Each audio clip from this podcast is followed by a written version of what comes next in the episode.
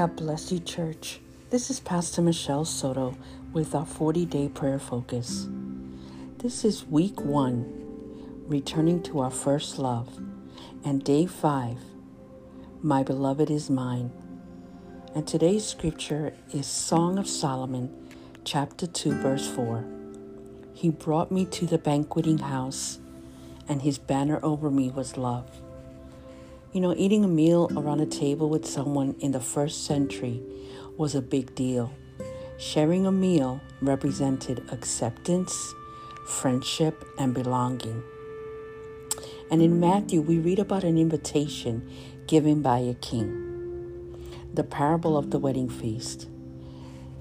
And Jesus answered and spoke to them again by parables and said, the kingdom of heaven is like a certain king who arranged a marriage for his son and sent out his servants to call those who were invited to the wedding. And they were not willing to come. And again he sent out other servants, saying, Tell those who are invited, See, I have prepared my dinner. My oxen and fatted calf are killed, and all things are ready. Come to the wedding. But they made light of it and went their ways, one to his own farm, another to his business. Matthew 22, verses 1 through 5. Now we understand that this parable speaks about the wedding feast of the Lamb at the end of the age. But let me ask you this How many times has the Lord invited you to come and share a meal with Him, and you acted like those on the invitation listed above? In other words, we make light of the Holy Spirit prompting and we simply go about our way. The Shulamite woman in this scripture says, He brought me to the banquet hall, and His banner over me is love. His banner, His claim to me, His covering over me, His protection of me, His insignia within me is love. And He invites us not out of superiority, not out of demand, but out of love. The Lord of hosts beckons us to come to his banquet hall. And as we unfold and accept his invitation, we will find an invitation to be seated at the table of the king. And at his table, we find all the things that we strive for in the world. We find acceptance, friendship, belonging, love, all that we could ever possibly need or desire will be served in the presence of the King. So today, as you think about his invitation to come, don't say no. Don't brush off that nudge, that prompting. He's calling you. Answer RSVP and say yes. And let us pray. Father, forgive us, Lord, for the many times that we've made light of your invitation to share a meal with you, the times when we've rushed by and continued on our own foolish ways. But today, Lord, we turn down the food of self reliance, our busyness, and our strife, and we choose to take a seat at the King's table where the meal consists of love peace, forgiveness, mercy, and grace. And for that, Father God, we praise your glorious name. Amen.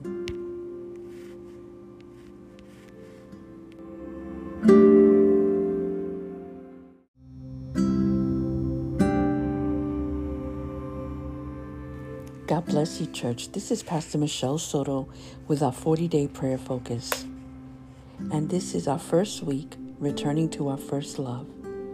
Today is day six, the treasure in my heart. And today's scripture verse can be found in Luke chapter 2, verse 19. But Mary treasured up all these things and pondered them in her heart. In Luke chapter 2, we find the shepherds who were just told of the birth of Christ and went straight away to see Mary and Joseph and the baby lying in a manger. And verse 17 says, And when they saw it, they made known the saying that had been told them concerning this child. and all who heard it wondered at what the shepherds told them. But Mary treasured up all these things, pondering them in her heart. I can imagine that Mary didn't fully understand the meaning of all the strange and wonderful things that was spoken to her about her son. But the scripture says she treasured them up and pondered them in her heart. And that word ponder means to think about something carefully, to weigh it out, especially before making a decision or reaching a conclusion. Mary took the words she heard and she thought about them and carefully considered every word of the angel, every encounter, and every word the shepherd said, turning them over and over in her mind. And she kept these things in her heart and thought about them often. Literally, what Mary was doing was making room in her heart for all that the Lord had said and revealed to her. And that's the kind of heart that God desires us to have a pondering heart, a heart that, despite its weaknesses and its fears and its doubts, and yeah, even its unbelief, a heart that will consider who it is that is speaking to us and will wrestle with those emotions in our heart until the truth of who He is and what He says makes room in our hearts for His promise. A heart that, by its very pondering, is making room for God's Word to dwell. And just the same way that Mary made room in her heart for God's word and promise to dwell, you and I must make room, not only in our hearts, but in our day to meet with God. And when we make room for God, He comes and He meets us in that sacred space. God meets us and speaks to us through His Word and by His Spirit. Exodus 25 22 says, There above the cover between the two cherubim that are over the ark of the testimony, I will meet with you and give you all my commandments for the Israelites. That Hebrew word for meet is the word ya'ad, meaning to appoint, to fix, as in a place or a time, to meet by agreement, to come together. It also means to betroth, to give in marriage.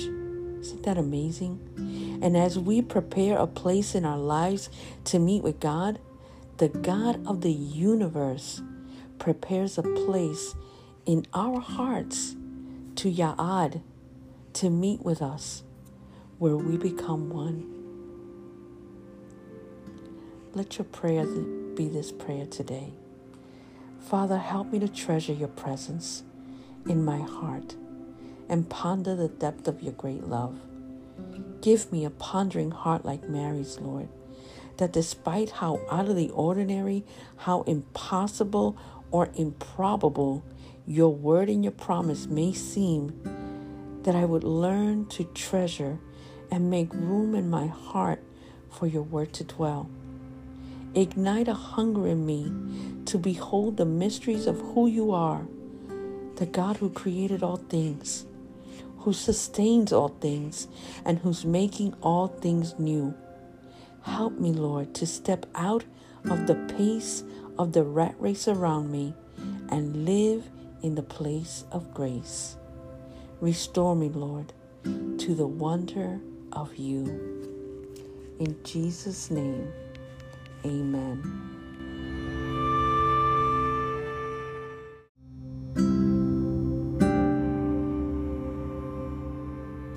God bless you, church. This is Pastor Michelle Soto welcoming you to our 40 day prayer focus.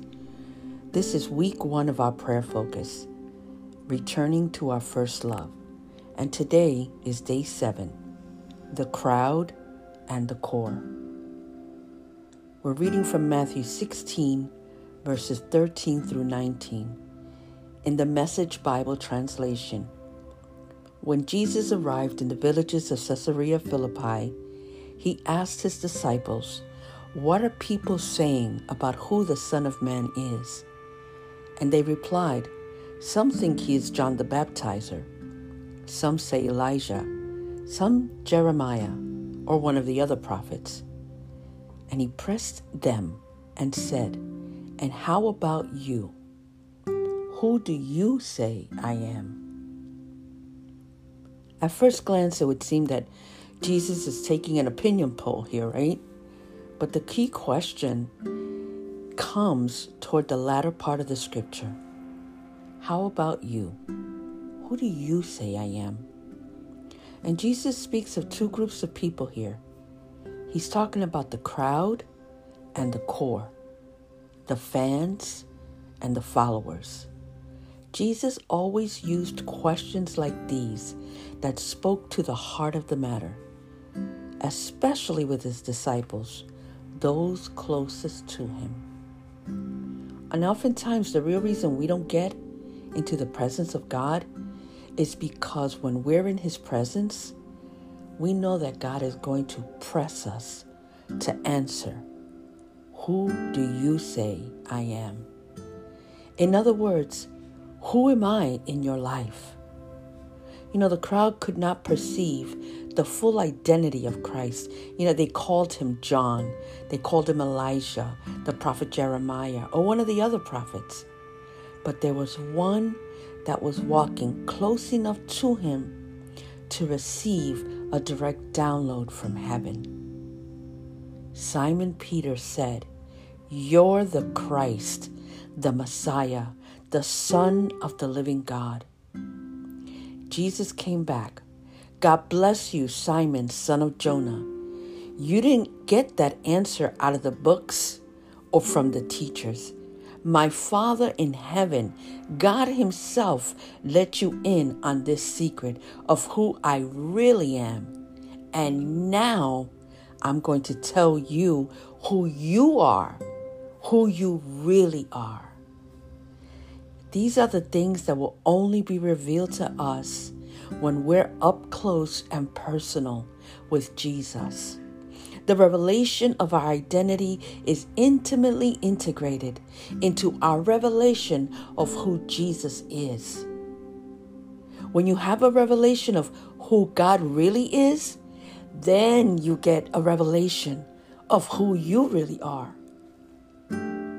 You are Peter, a rock, and upon this rock this revelation of who God is to us. I will build my church, and the gates of hell shall not prevail. Jesus didn't say, I will build your ministry. Jesus didn't say, I will build your kingdom. He said, Upon this revelation, I will build my church, and the gates of hell shall not prevail. And so today, the Lord is asking you and you who do you say I am? You see, Jesus is not looking for fans, He's looking for followers. So, are you the crowd or are you the core? You know, it may get uncomfortable the closer you get to Him, but you'll never get a revelation of who He is or of who you really are until you do. And so let this prayer be your prayer today. Father, today we repent of our fan mentality and heart. Forgive us for staying in our comfort zones when you're calling us into deeper waters with you. Thank you, Holy Spirit, for leading us and drawing us to the Father's heart where we receive divine revelation that Jesus is not only our healer and our deliverer and our Savior, but that He is the Christ, the Messiah, our Lord and Son of the living God. Praise be to His holy name. Amen. You know, today's devotional concludes our first week of our 40 day prayer focus. And my heart's prayer is that the Lord has spoken to you deeply even during these few moments, and that through the power of the Holy Spirit, your heart has begun to yearn and to burn to be with the lover of your soul and to return again to your first love.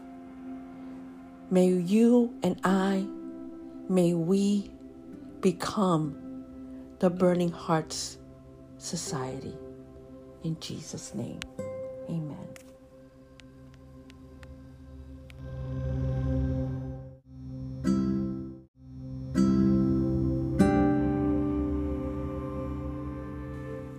Good morning, church. This is Pastor Michelle Soto, and this is our 40 day prayer focus. Today, we begin our second week of our 40 day prayer focus, and this week's theme will be awakening. Today is day eight, and today's focus is a call to awaken.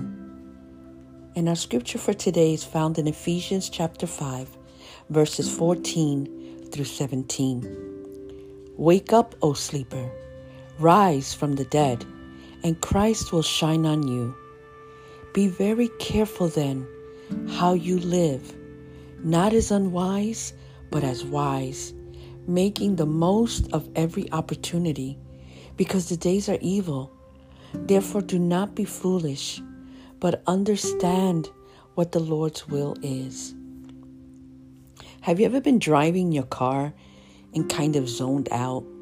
And suddenly, an, an angry honk from the annoyed driver behind you kind of brings you back to the present. And it's almost like for a minute, you are actually like asleep at the wheel. Kind of a scary thought, right? When those moments happen to me, it always takes me by surprise that I was actually not there, quote unquote that my mind actually drifted to the point that I lost touch with the reality around me, especially while I'm driving. And immediately I'm like, oh wow, thank you, Lord, for waking me up. Does that make any sense? Has that ever happened to you? Have you ever drifted off without even realizing how and when? Well, if all the horns blaring in the traffic are any indicator of this, then yes, I'm sure it has. It's like you're sleepwalking and not even aware that you're asleep. And that's how it is when you're awakened. You thought you were awake, but all of a sudden, God's light pours onto your heart and your spirit, and you suddenly realize, Lord, you're truly coming, and it's no longer a far off thing, but in fact, it's nearer than ever before. What am I doing? Wasting precious time.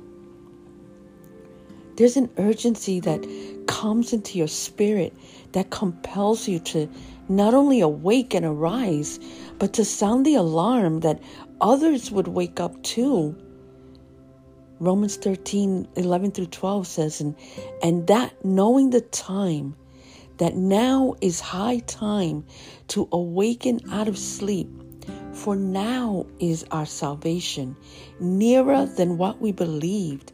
The night is far spent, the day is at hand. Let us therefore cast off the works of darkness and let us put on the armor of light. There's an awakening of the body of Christ that God is stirring up in this hour that is being felt all across the world. There is a rumbling in the spirit that is deeper and stronger than anything you and I have ever known in our lifetime. God is thundering from heaven and calling his church to wake up from its slumber. There's a fire that's being poured out on our hearts and a wind that is blowing that is causing an uprising in every dead place. Our spirit, our gifts, and our callings are all being stirred up and called into action.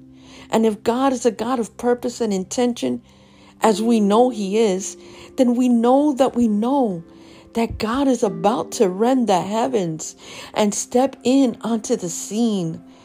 As awesome and as mighty a move of God is, a genuine move of God will bring four things with it. Number one, awakening and awareness, first and foremost, of our own sin. Number two, conviction and repentance of sin, of slumber, and of sloth. Number three, obedience and hunger to the word revived within us. And number four, revival and reformation of our call to salvation of souls and transformation of society. And where you stand in the plumb line of God's truth in this hour will make all the difference in whether you resist or you rejoice. Will you heed the call or will you hit the snooze button and stay snuggled in the warmth of your comfort and sleep? The Lord is speaking to us, church. And as a well known preacher used to say, but are we halfway listening? Arise and shine, for the light is come, and the glory of the Lord is risen upon thee. For behold, the darkness shall cover the earth, and gross darkness the people. But the Lord shall arise upon thee, and his glory shall be seen upon thee. Isaiah 61 through 2. Awake, O church, awaken, and come back to your first love. The bridegroom is at the door, and your lamps have no oil. Hurry, therefore, and get right with God. Let us pray. Thank you, Father, for loving us enough to awaken us from our slumber and sleep. And we confess before you, God, that we have slacked in our spirit and we have become complacent in our comfort zones. But now we shake off and break off any compromise and familiarity that has caused us to consider mundane what we should have considered holy. Let your holy fire burn off the dross and fill us, God, with your oil. Lord, that your light would shine bright and we come in agreement with your word, Father, and command to arise and shine that your glory may be seen through us and draw all men not unto us, not into our ministry, not unto our church, but it will draw all men unto you, unto you, Lord. This we pray in Jesus' name. Amen and amen.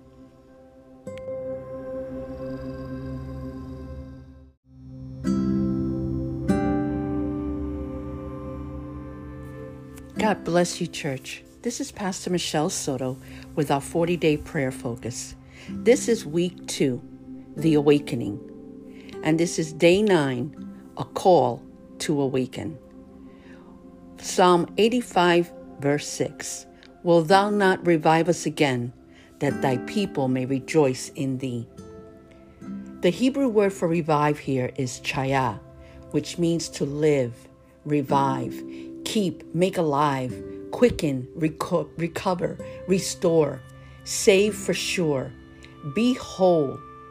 To revive us again means to return, to turn back. So, revival means a coming alive again, which speaks to something that was alive and is now dead. A quickening of life which causes a turning away from sin and a turning toward God. There's no revival without the Holy Spirit of God and the living water of the Word to cause a combustion of the fire of God within. There's religion and there's tradition of man, but there's no conception of life. Are you praying for revival? then you know what? It starts with you and it starts with me, the believers. Because only when you're awakened to the life within you can revival possibly spread to those around you, in the church and then outward to the community and hopefully reaching out to the lost that God would turn their hearts to repentance because without repentance, there can be no revival. And without revival, there can be no forgiveness of sins and eternal life for a lost and dying world. Let's put it this way it takes a man and a woman of God speaking the word of God, fully alive with the Spirit of God, to make children of God for the glory of God. That is what revival is all about. Let's pray. Heavenly Father, would you revive us again that we might rejoice in you? Send the fire and rain of your Holy Spirit and pour down on us today and revive the dry bones and flood the dryness of our souls.